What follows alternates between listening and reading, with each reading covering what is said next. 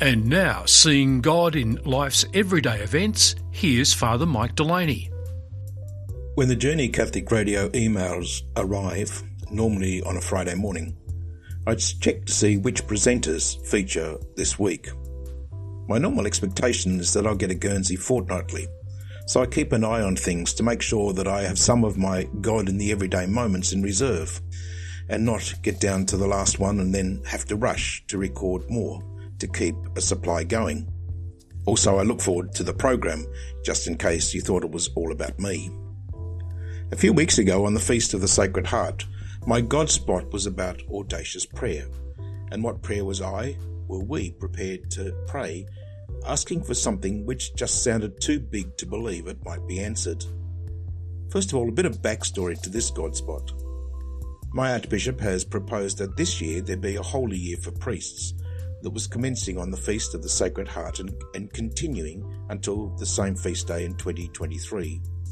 As part of the Holy Year, he's invited us, the clergy here in Tassie, to pray for the people of our state, that there might be an increased awareness of the need of God in their lives and a renewed sense of their calling to be missionary disciples in the world. There are certain other parts of the year that involve various penitential acts that will be challenging. Today, my purpose is not so much to dwell on them, but rather to reflect on my response to the proposal Initially, I thought that it might be a challenge way too difficult to get the kind of response that the Archbishop desired. Although it might get some traction, there might actually just be a lukewarm response. Until I listened to myself as the whole year was beginning, asking what kind of prayer I would pray that might be an audacious prayer. I have to say that driving that day together with other priests and our Archbishop in Campbell Town almost in the centre of Tasmania, was very different from what I'd expected. My reflection was not so much on what I might have to give up, but rather what I might take on. As I record this Godspot a few weeks later, I haven't completely decided what it is that will be part of my extra penitential acts this week. Nobody ever said I made decisions quickly.